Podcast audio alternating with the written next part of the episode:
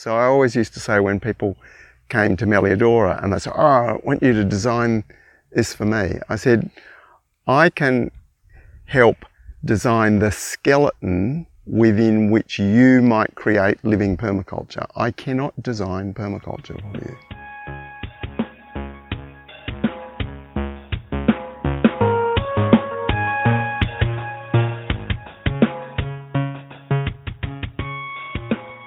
Well, greetings and welcome to the Making Permaculture Stronger podcast. I'm your host, Dan Palmer, and this is episode number 11. In today's episode, I'm going to share something a little different from the previous episodes. And that last week, I had the great honour and privilege of co facilitating a four day workshop on the topic of advanced permaculture planning and design process with permaculture co originator David Holmgren. And on the second day of that course, I had the thought to put a, a microphone on as I shared a, a, chat about my journey with permaculture design process as a, a, lens or a gateway into that, that topic in general. And after I'd shared something, uh, David responded, and I thought, damn, I felt very disappointed that I hadn't anticipated that and, and thought to record, have a microphone on him too.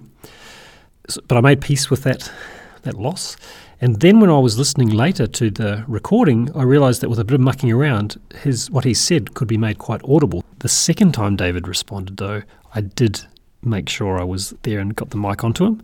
So the first time you hear his voice, the audio quality will be uh, not quite so good, but still quite audible. And the second time, it'll be a lot better.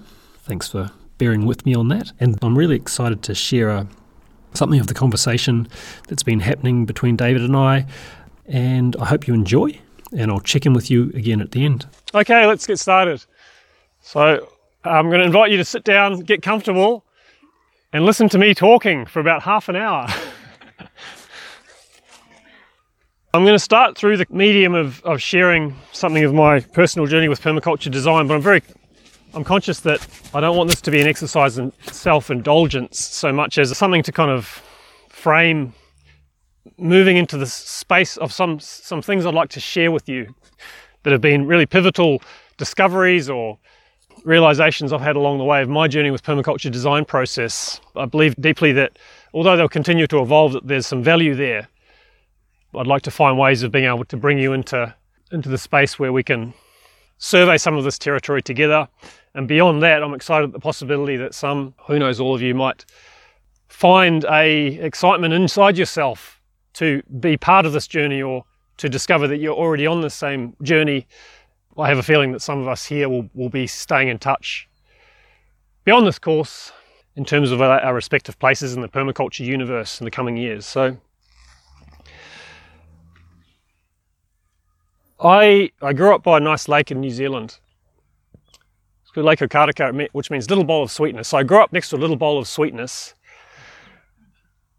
and had a lovely, sh- relatively sheltered, relatively privileged uh, upbringing there.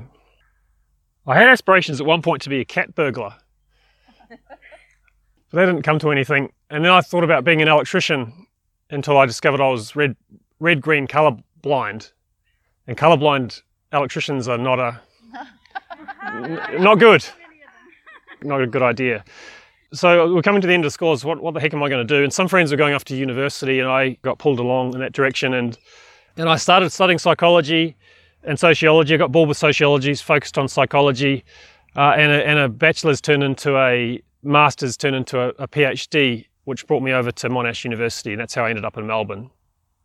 Along the way, I got I got into it. I got excited, and and during my PhD years, I was I had a lot of freedom, a little office and resources, and there was a big library I had an amazing supervisor, Vicky Lee, was an amazing mentor.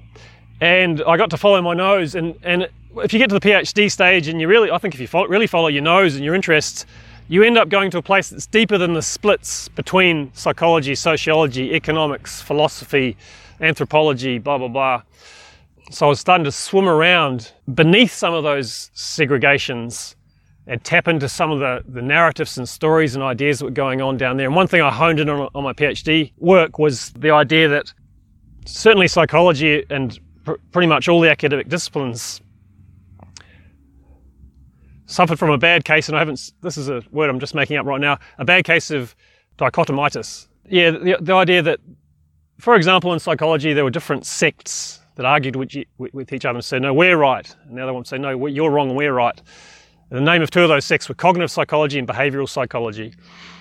And if you're up close, it could seem like they were saying opposite things, completely different things. But if you dug down deep enough, they were all they were all whistling or singing to the same tune, and everything they were doing and saying was based on certain very deep cultural level dichotomies or dualisms or or false splits, where um, things that belong together had been intellectually torn apart and then suddenly set up this false, insoluble problem of how do we get these things back on working terms again. I'm talking about things like subject and object, organism and environment, head and heart, heart and hand.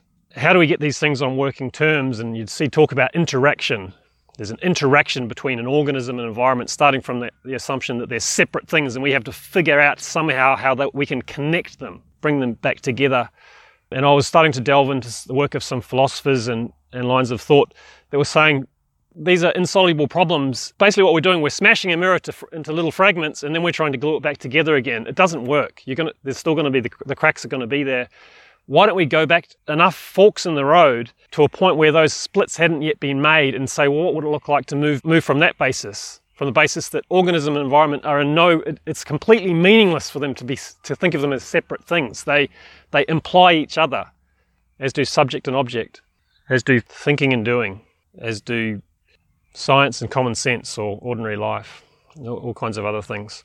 So i was realizing that our culture and all our academic disciplines were just rife with ha- having unwittingly bought into these false splits and also caught up with deeply held ideas coming from people like Newton and Descartes about sometimes called mechanism or atomism or individualism, the Newtonian conception of science where space time is kind of an empty container inside which all these little particles bounce around.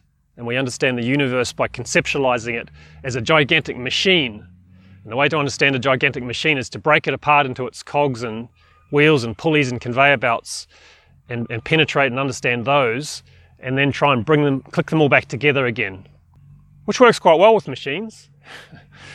and the idea was, let's pretend everything's like that. Let's pretend a tree is like that. Let's pretend an ecosystem. Let's, let's pretend the whole world is like that. But over the decades and centuries, we forgot we were pre- pretending, and we started to to perpetuate this cultural wide delusion that was how things actually were. That's inside every one of us. That we imbibed on our mother's milk. You know, as babies, as, as, as we were socialized, some of these ideas entered us before we, we were even conscious of them. And it's no small thing to go there and to realize that and to unpack them. And there's only so far you can go. It's kind of like trying to repair a ship on the open sea, one board at a time. But you try and patch up this leak, and another leak sneaks up behind you. Or, you know, you kick this problematic assumption out the front door, and then it sneaks back in one of the windows. Anyway, as you're getting the impression, I got a bit, a bit disillusioned with it all. Did I want to participate on this track toward being an academic psychologist, philosopher, where effectively I'd be perpetuating all these all these false splits? And one of the high level ones that stood out with me was the split between theory and practice, between what we know and what we do. Which, as I looked at these academics 20 years, 30 years down the track from me, with their huge brains, know, huge heads, and either their tiny little stick bodies or, or sometimes their large um, bodies that, that they were neglecting as they went up and down the escalator and all the rest of it. And I thought, shit, I don't. That's that's not me. I, I don't want to. That's not my life. And so I got out of there, and that felt great. Uh, and some of my colleagues, I had colleagues around the world by that stage, and I was doing some stuff in the states. They're like, "Where are you going? We need you." I was like, "Catch you later." And I ended up living in the city, working for a large organisation as a writer and whatnot, um, writing disability, disability toolkits for ANZ and stuff like that. And I was living in a sixth floor apartment in South Bank. And one day I realised the, sh- the shape of my life was I'd get up in this six story apartment get in the lift and go down to the ground and then get on a tram and go sideways about two kilometres and then get in another lift and go up six stories to the office where I worked. So the shape of my life was this big smile, but the feeling of my life was a big frown. and um, so I got out of there and I found a share house and I wrote a list of criteria I want to try some gardening and, and this and that. And, and a friend called Sholto about that time, he was the one I was living in the, the apartment with. He said, Hey, Dan, let's go out to the country this weekend. We'll go and visit my mum and dad, and uh, my mum, sorry, in Ballarat. Da da da. So, yeah, we, we drove out this way and we stopped at someone, some friend of his place for lunch. And I remember sitting around this big wooden table and kind of, in, they were interesting people, like, like talked about things afterwards, like real things. It wasn't much small talk. I didn't pay much attention beyond that. But looking back, well, some years looking back, I realised that that table was the dining room in Melliodora, and the people were Dave and Sue and Ollie. I'm pretty sure I remember Ollie is like, "Wow, this kid's really high powered, and they're having these big conversations and you know critiquing each other, and it's, wow, it's great." And from Sholto, I'd got a bit of a feel. He was on about peak oil and Odum and blah blah blah. Um, anyway, I wrote my list criteria and I ended up in this little flat in the backyard in um, street in Clayton called Thomas Street, where the where the tenants, Cat and Adrian, were already turning a lot of the lawn into into vegetables. I remember the land uh, the, the agent came and did an inspection once, and she walked out into the backyard and she was like, "What?" She freaked out, and I got on that bandwagon and I did a did a PDC with Geoff Lawton and Bill Mollison at that time, and we continued turning lawn into veggies and having local lawn mowing contractors drop off grass clippings and making huge compost piles and at that same time, one day I, I was getting into sourdough bread baking, coming straight from the, the academy, just using my mind, you know, and it was like, holy shit, I've got a, like there's this thing sticking out the bottom of my head that's attached to these other things. And like, wow, there's a body down here. And I started to do things that kind of engaged that. And, and sourdough bread was amazing because you're, you're, you're, it's bodily, you know, you're kneading the, leavening, kneading the, the, the dough and you're having to know a little bit about microbes and timing and it's not just push a button. And then you end up with something. Well the first loaf my friend's father dropped it in, on his foot and it drew blood. It was a brick. But you get better at it if you stick with it. And you've got something that most people this was before the age of I don't want to call it gluten phobia, like you know, you know what I'm saying. That most people would be like, yeah, bread, we eat bread, great, and and they'd appreciate it, as opposed to me spending hundreds and hundreds of hours writing articles to get published in an academic journal that three people or four people might ever read, you know? Some, I was creating something that hundreds of people could enjoy. Anyway, I'd eaten too much of the sourdough one day and a jog turned into a walk and it was twilight and I'm in a nearby suburb called um, Springvale. And I'm walking through the dusk and where am I? And then I saw this sort of building with an arched doorway and it was a mud brick building and there was this warm light coming through this arched doorway. And it just sort of beckoned me in, like it was like a vector beam. sucked me in, and I, I stuck my head in. And there was these South American guys playing pool, drinking beer, and just good vibes, you know, talking stuff. And I'd been to Mexico and had a bit of Spanish, and I always liked the idea of practicing more. So we made we made friends, and I, I came again, and they were called Codemo, and they're a little community organisation. A lot of them have been in the country for 20, 30 years as immigrants, and weren't feeling the um, the harmonious kind of integrated multi- multicultural vibes you hear on the government flyers and stuff. You know, they were they were still feeling isolated and that they were um, unable to kind of access the mainstream. And we really hit it off. And I started. We I taught them some. We did some English classes, and we'd go there and we'd dance, and other friends would come. I did the PDC around that time, and my new South American crew, who I loved, I started to experience this rift because I suddenly had this group of friends that were into permaculture, including a guy called Adam Grubb that I'd kind of heard about and was an acquaintance, but we sat together on our PDC. We were starting to hang out, and, and I was spending more time with that set and sort of less time with the South American folk. And I was also conscious they were eating a lot of crappy foods, and a lot of them were overweight and diabetes and all that stuff. But I started to talk about it, and they were like, oh, okay, gardening, right? Because, of course, El Salvador, Argentina, Chile, all these places where, where they, their connection to their agrarian past was uh, more recent. You know, they still knew the songs and had the art, and we, you know, we were people of the land.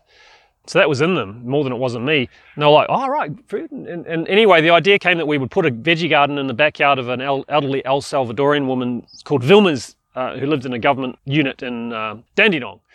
And well, oh yeah, cool. So we booked in a date, and I invited Adam and a few other friends that we were into permaculture, and Damien showed up with a ute load of wood chips and some compost, and we all bought seedlings. And there's about ten South Americans and maybe six or seven um, me and my permaculture friends, and we had this dis- discussion at the start because we are like, oh yeah, permaculture design, let's try this out. And we all got together and talked about how we might lay out a garden, and we voted on different configurations of paths. I remember Marta from Argentina she voted for the cross big Catholic? She's like, yeah, cross. But we ended up going with kind of a nice oval shape. And then there was an avocado that was right next to a house that needed tr- transplanting.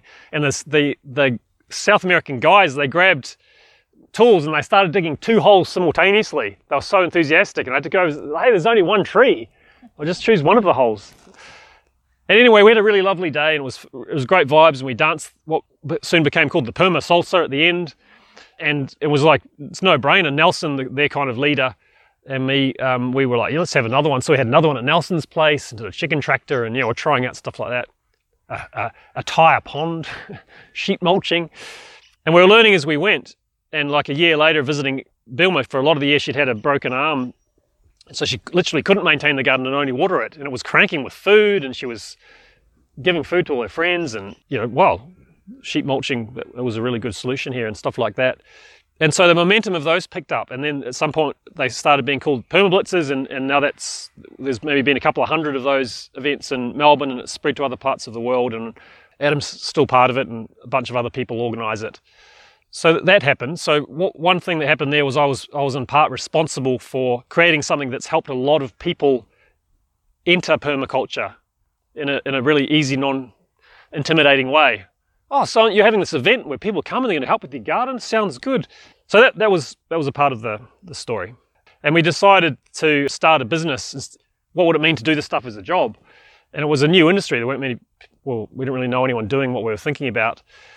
And there was seven of us at the initial discussions, and that shrunk down to four by the time we hit the go button. Started a company called Very Edible Gardens, which we officially launched in February 2009 no idea what we were doing. We'd know nothing about running a business. We were just cutting our teeth with permaculture, with design. And here we were putting in veggie beds and starting to get called out to council things and all this kind of stuff. So there's a lot of chaos. And, and over the next five, six years, we probably went th- through something somewhere between three and 400 design consultancy projects, mostly in rectangular suburban backyards where people wanted veggies and fruit trees some herbs, chickens, that sort of thing. And so we, we, we're cutting our teeth, we're getting our hours in, we're getting better at it. We're evolving our own design process understandings. We started teaching permaculture, you know, one hour talks, two hours, one day intro. Eventually we started running a permaculture design course. I met Di, it was just before Veg started, and she called, we helped her make the decision to buy 15 acres. Um, and I was fresh out of a Bill Moss and Geoff Lawton PDC. So what did we do on the sloping 15 acres? Dug a shitload of massive swales.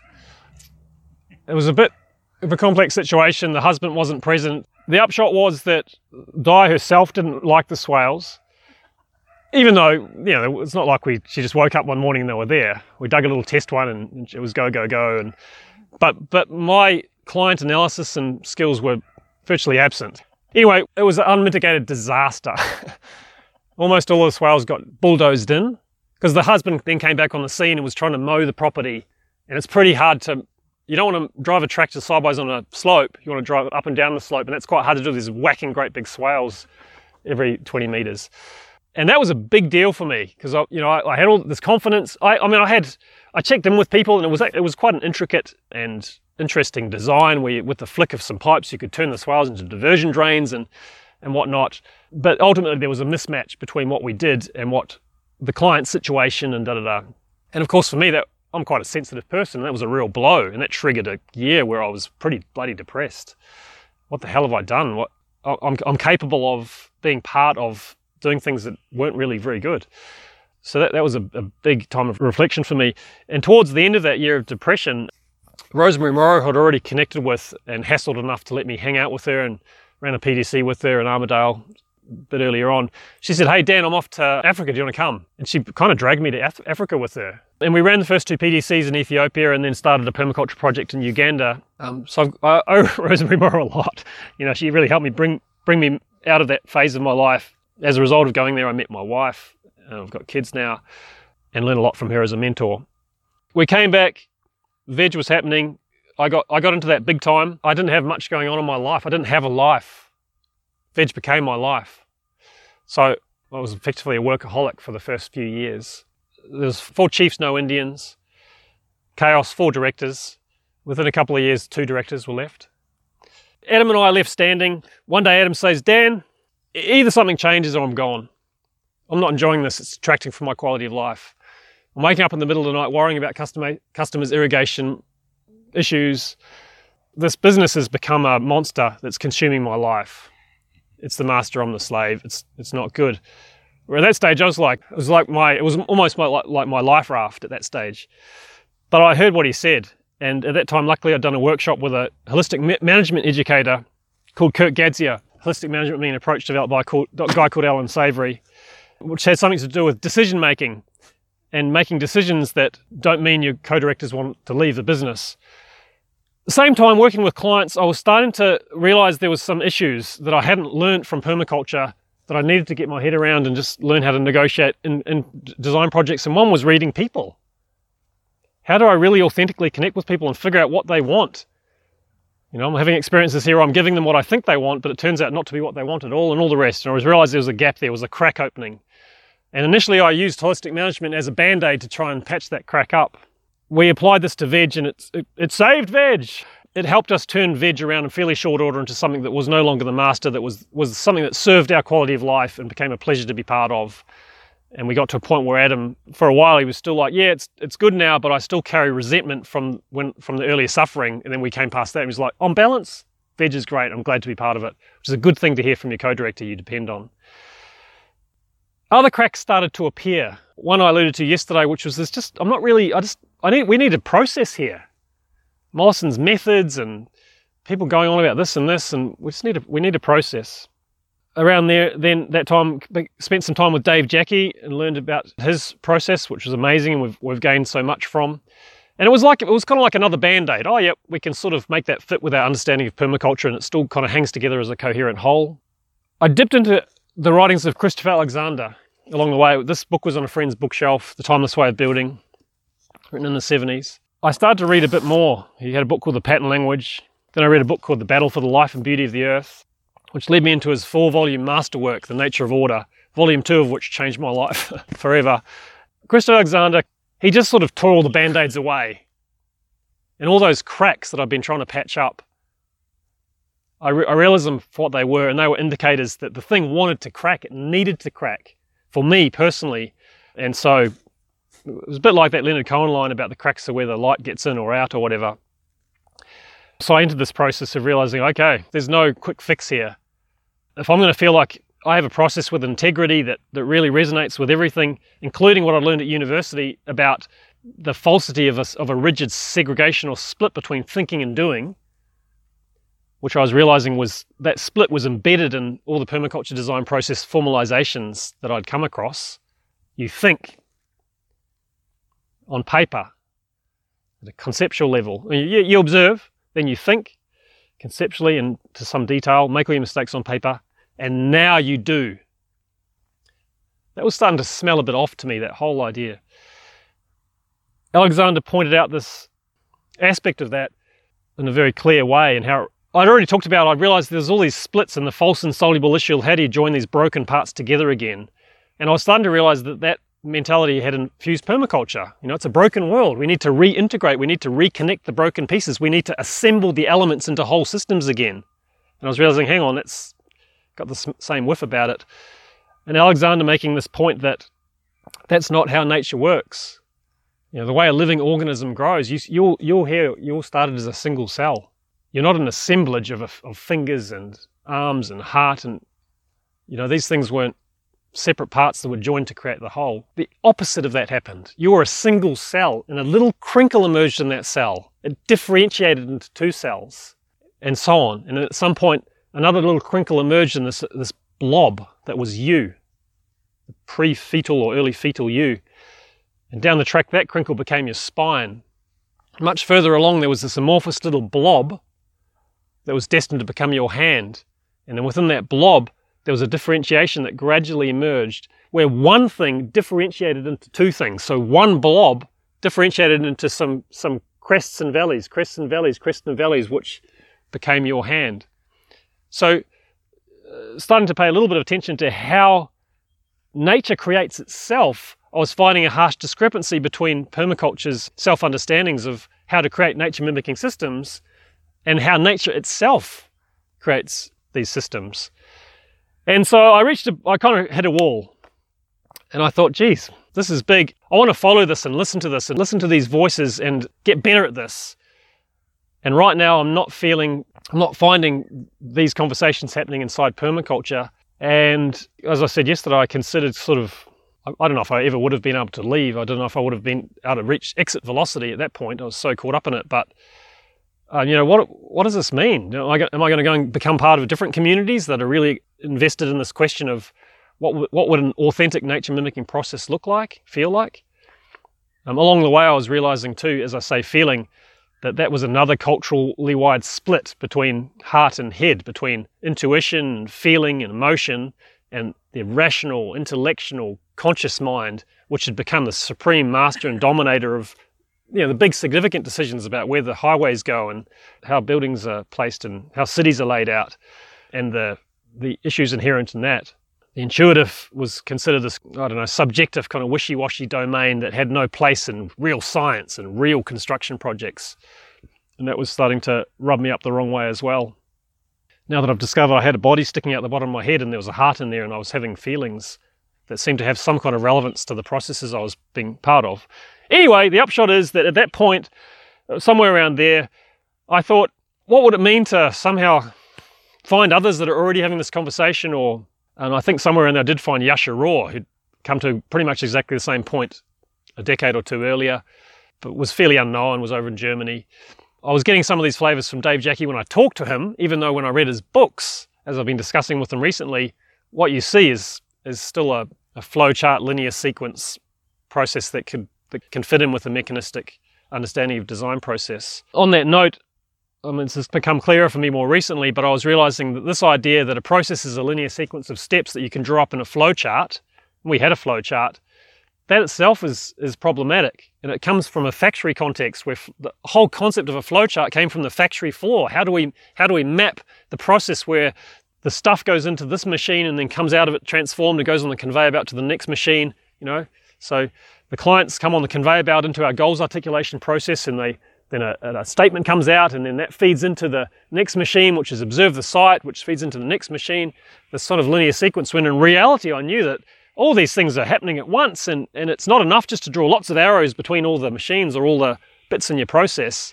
Somehow we're barking up the wrong tree. So i started making permaculture stronger which i thought well if i am on my way out it'll be a parting gift but who knows? Maybe permaculture is ready for this kind of conversation.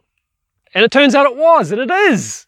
And I um, was hugely grateful that very early on, David engaged with some of the stuff that I was exploring and sharing in a really supportive way and with a beautiful energy that I needed at that stage. I really needed to feel that energy from, I don't know, within permaculture and from significant people within permaculture, which is an energy of, we haven't got it, it's not finished. We don't have it sewn up. We don't have all the answers, which you've all seen inside permaculture. Be part of the permaculture revolution. We're going to save the world. We've got it all. If only we were in, in charge. I went to a convergence in Tasmania a few years ago. Bob Brown, at the end of his keynote speech, he said, If you lot were in charge, we'd be fine, but you're not. And I thought, if we lot were in charge, we'd be fucked. you know? We would not be fine. I was finding that whole mentality really problematic. You know, the permaculture crusaders, let's let's become a permaculture army. We've got all the solutions, we've got all the answers. And I was thinking, we don't even have a coherent process that is constitutionally capable of delivering on our aspirations. We've got some work to do. And David was an embodiment of that energy of like, great, bring it on, you know? I was like, bring it on, bring it on. I'm in. And I feel more invested and more excited to be part of permaculture than I ever have, and excited to now be bringing different people that have been exploring aspects of this, this big thing, this big conundrum or paradox in these issues for a long time and feeling this energy around, let's do it. It's huge. You know, I, I thought I had it pretty much sewn up. You know, we'd, we'd been iterating, I'll show you soon, and I'll show you a bit later inside, a veg design process. We'd drawn on Dave, we'd drawn on Dave Jacke, and all these other people had fed into it. Darren Doherty, who was a mentor of mine and is now a colleague and friend. Rosemary, all these others would, you know, it was like, let's just integrate this stuff and this stuff and this stuff. But what we were doing, you know, we were trying to assemble this thing and it was, it was not feeling so good. And Christopher Alexander realized, make me realize, man, this is a multi-generational challenge, but it's the most exciting thing I could imagine being part of. Understanding and embodying and being a part of processes that themselves are alive and have the capacity to generate life and to participate in life which for me really is a big part of the whole point of being human. You know, what would it mean to be authentically human? To wake up and be who we really are, which is not unwitting, kind of half asleep participants in this, in rolling out and perpetuating and regurgitating this deathly mechanistic set of assumptions that, as I said, is not a simple matter of saying, oh, I'll just pluck that assumption out and replace it with another one. It's a much deeper deal than that. And it's hard work, you know, but I, I've started to do this with some of these influences and, and, and what I started to taste in terms of what's possible inside a process that's even a tiny bit more healthy and what comes out the other end of it. And I'm hoping to share some flavors of that with you on Friday when we go down to Woodend meant that uh, there's kind of no turning back. And one thing that happened, uh, I think it was last year or the year before in New Zealand, there was a national gathering, and I presented some of these ideas, and I waved my arms and raised my voice, acted way out of character, and took a huge risk. But the elders of the New Zealand permaculture movement received that with humility and gratitude, and as a result of that, there's now a very strong Making Permaculture Stronger movement in New Zealand where there's this spontaneous, small, agile hui or gatherings where the folk we had one on design process for three days. We had, there's been ones on professional permaculture, on permaculture education, most recent on social permaculture, and there's a real excitement and energy of like, yeah, let's make permaculture stronger. Let's not just assume it's got it all sewn up and just keep regurgitating whatever it is the founders came up with because they were mortals. The point is that what it, whatever it's we're talking about something pretty big, like gradually transforming the the most deepest assumptions about what it means to be alive and what, what, what would be possible in terms of, of re entering the space of something like indigeneity, or at least the space of deeply belonging to place and, and, and all the rest of it. Let's get that happening. And that energy's there in New Zealand right now, which is so exciting. And kind of like Permablitz, it's, it's got a life of its own. I'm, I'm not really that involved. And as part of this, we've, I've started to be part of a, a group that's emerging around what we're calling living design process what would a process that itself is alive, we pull it out into the foreground and, and we understand it better, and it itself is alive and us able to create life, um, what would that look like? And that's feeling, I wasn't sure how that would go, if that would become something sort of separate to permaculture, because I was conscious I didn't want to be the, the dickhead that's like, I've got a better permaculture design process, which is just inviting unnecessary conflict and it's, you know, it's not about that at all. So it's got a different name but really I feel like it's exploring the space of what, what would a design process understanding or the beginnings of them, or just the vaguest kind of directional hints, what would that look like in terms of something that could really authentically serve permaculture and on its, honor its aspirations, its ethics and its principles and legitimately deliver solutions and, and actual systems and stuff in the world that work. Because I don't know how many of you are present to this and how, how biased my perception is, but a lot, of, I know, I've seen and tasted and felt a lot of permaculture projects, including ones that I've alluded to that I personally was heavily involved in, have failed dismally.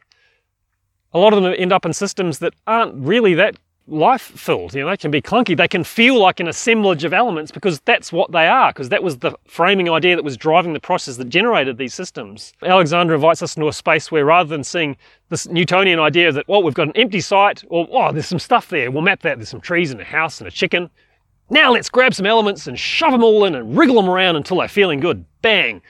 As opposed to this is a three dimensional space, this living fabric that's already there. How do we really deeply immerse in it and honor it and hear all the voices present, human and non human, and, and then gradually work with this whole? It's already a whole, it already has parts. How do we work with it and gradually transform it? So that's a few flavors of where I've been and where I've got to.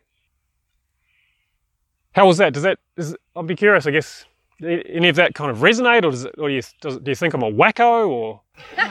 we know that. Can we already. say both? Yeah. Okay. Well, if you said both, what you what what that means is you're a wacko too, right? Like if you say that resonated and you're a wacko, by implication, you're a wacko too.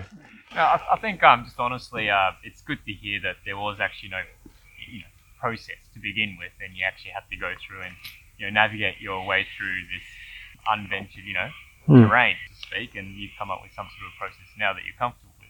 But it's good to know that yeah, you always start off a bit lost, really. Yeah. Well, and I'm still I'm still so lost, and that's the thing. It's not like, oh, you know, so and so got it wrong, and now we've got it right. It's like we've just starting. It's like we're stumbling around in the misty foothills of this mountain range. We've got no idea how big it is. And let's just find a few friends and kind of get on the same page here and, and realize that it's there. And what would it mean to get organized enough to actually start to to move up? What, what's waiting for us? And just to taste some of that. And I'm talking about processes that deeply honor, and because they never separate, they don't need to try and reintegrate or assemble intuition and feeling and, and deep intention and thorough immersion in, in the reality of what's going on and and breaking out of this idea that you think things through thoroughly and you do your master plan and then you implement them breaking out of that into a space where the thinking and the doing are inside this ever unfolding generative process where a single totally integrated whole system is gradually being transformed toward life and beauty and wholeness. But it's just it's it's all inklings. You know that I, I know that i can't imagine what's possible but you know every month every year that goes by it's like the mist is clearing. Yeah. Dan, can I reflect on some of these things that linking some of them to my own journey? Because I, of course, watched in the 80s this whole design process unfold and was highly critical of it. And in 83, when I set up my consultancy business, I thought long and hard about whether I would call it permaculture. And then in 84, I went to the first international convergence and I went with a paper on the permaculture in the bush case studies because I was a bit obsessed about is there any documentation of like what people have done and partly what was the process and also another one on reading landscape which I was obsessed with that this was one of the core skills of, uh, you know, that was complementary to our, our knowledge and I, I came to that same wow, there's all these amazing people doing all these things who think like me, yeah, this is still worthwhile. Started teaching on design courses after being pestered by people in the uh, through the late 80s, and in in 1990 I co-taught on uh, one, and then with uh, some other teachers, and then one with Lea Harrison, who was one of the most experienced uh, co-teachers. I then felt I had a handle on what the PDC was, and there was a, a few areas where I said, well, there's a few things really lacking, and one of those was design process. I made that effort to sort of try and integrate what I'd learned through experience over the years, but again, it was still trying to patch and add to that process, like that lens of strategic thinking rather Mm. than master mm, mm. the lens of uh, reading landscape, of actually trying to properly understand what already existed, uh, genuinely engaging with where are people at. I used to say to people on consultancies, uh, slightly confronting, you are your land's biggest asset and biggest liability. Uh, and uh, and especially that lens of landscape planning as complementary and different to site planning. And a lot of people said that that was those design courses in the 90s that we held here in Hepburn were more like advanced design courses, but I felt that huge dissatisfaction with what was happening in terms of design process.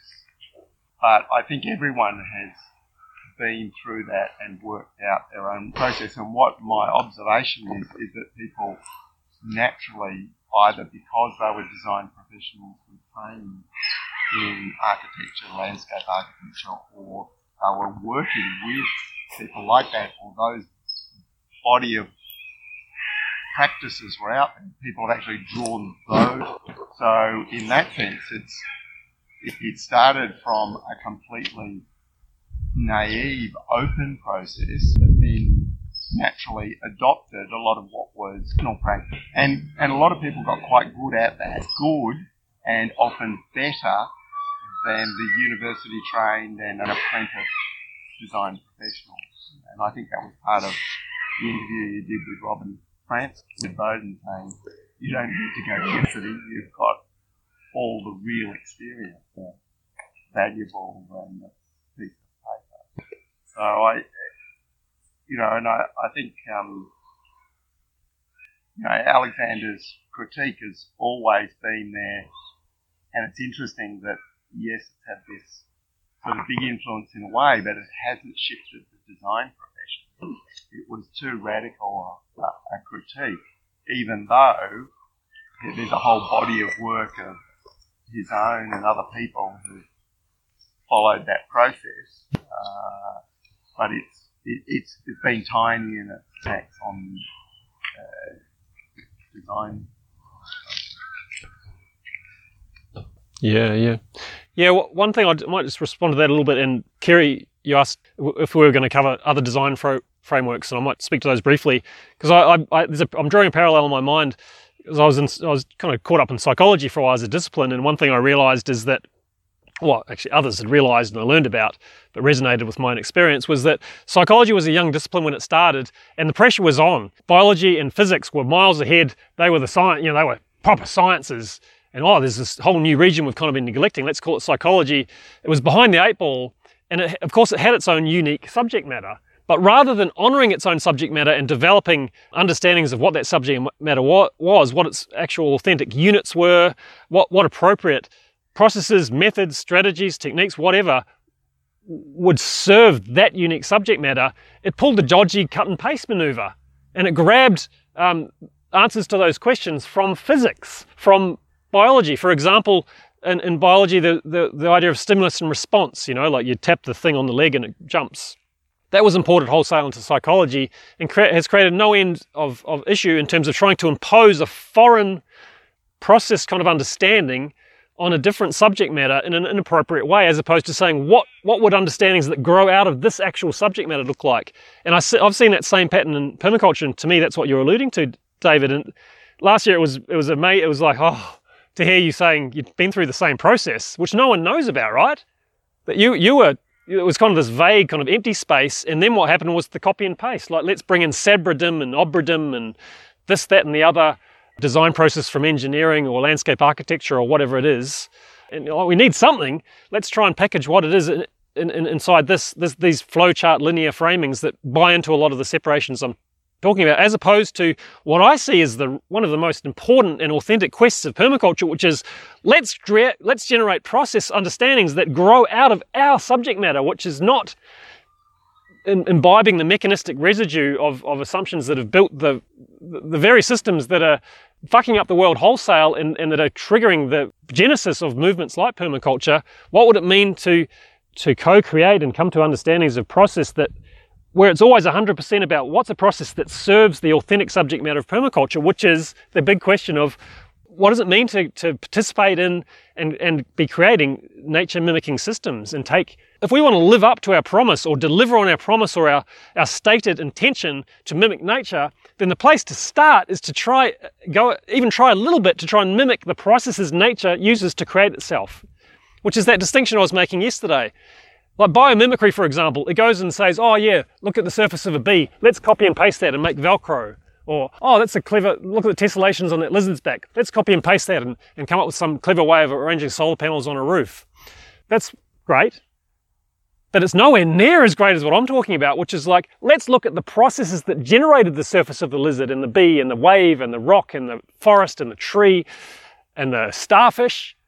Let's start to gain some process literacy in terms of how the hell that freaking amazing, diverse, beautiful, hyper adapted you know, stunningly efficient and all the rest, these configurations and patterns, how they came into being in the first place, and ask what would it mean for us to bring even a taste of that into the processes we're bringing to people. Because the sad reality I realized was that people were waving the permaculture flag and saying, you know, we're offering you something different, but they're, they're offering something that's got a different label, but it's the same old crap. It's the same old process understandings that are, that are screwing the world up. And I thought, holy shit, is there a potential that permaculture can become so self deluded that it ends up perpetuating the very issues it, it, deeply believes that it's trying to ameliorate or get away from? It's not a small thing, right? It's like a big deal. Like this is a this is an existential crisis. What was for me, but I feel like it's an existential crisis that permaculture itself has to face. And a mentor of mine in a, in a space called adaptive le- leadership, he says, Dan, organisms, species, ecosystems, living systems in general, they're constantly coming to forks in the path where it's decision time adapt or die. Dave's just going to respond to an aspect of that and tie it in with the point he was making yesterday, and then I'm going to do a little exercise. But I'm off my high horse now. It's different vibes. Shifted Off space. my, off my soapbox, I should say. Soapbox, yeah. High horse Your soapbox. visual enthusiasm was very enjoyable. yeah, yeah. Also, you're an amazing storyteller, and I wish that was recorded because it was Was. amazing. Oh, it was recorded? Yeah. Fantastic. Thank you, Kerry. Oh, wanted to reflect a, a couple of things which I think uh, that I said yesterday that I think might anchor it to process or where do we start. And I, I talked about design for yourself as opposed to design as a professional. And one of the strongest element of my critique over the years from the beginning was this absurd idea that Bill was tra- putting through people through a two-week process, and they would come out the other side as professional designers uh, in a new field that as yet didn't exist, with no infrastructure or technical support, uh, or even any of the any uh, living examples of what was being talked about, and that I saw permaculture design as something we do for ourselves. So it was about a culture of self reliance versus a culture of enabled replication, professional scale expansion. So that when you design for yourself, not only are you taking responsibility for the mistakes and gaining the benefit from the brilliant things that happen, you're dealing with all of those holes that get missed or shunted away once you're engaged in some sort of professional arm's length process because then you're in society which has all got these separate segments and that the realities just don't allow you e- even even though you might be passionate uh, about that.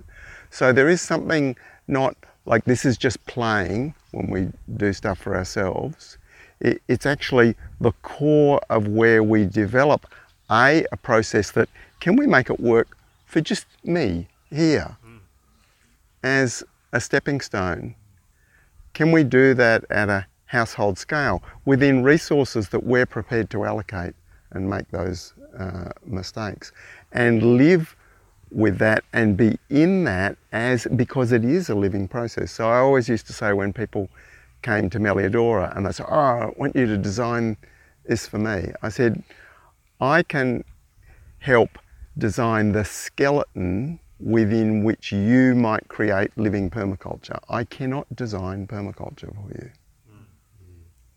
I can't. So, one of those answers for me was to sort of, and this was partly within the economic and social realities, was to be able to go out in a one day advisory site visit, engage with the people, engage with the site, and suggest some of the things about those core big decisions that they were going to make anyway you know, where's the house going? Uh, um, where's the dam? Just those, like the, the biggest things that emerged out of uh, that situation. And in a way, it felt like this is like just really ridiculous, but it was a sort of a contribution uh, uh, into that process. I mean, there were other reasons doing that, there weren't, there wasn't the technology of being able to generate plans and base maps and that at low cost that there are now and, and whatever.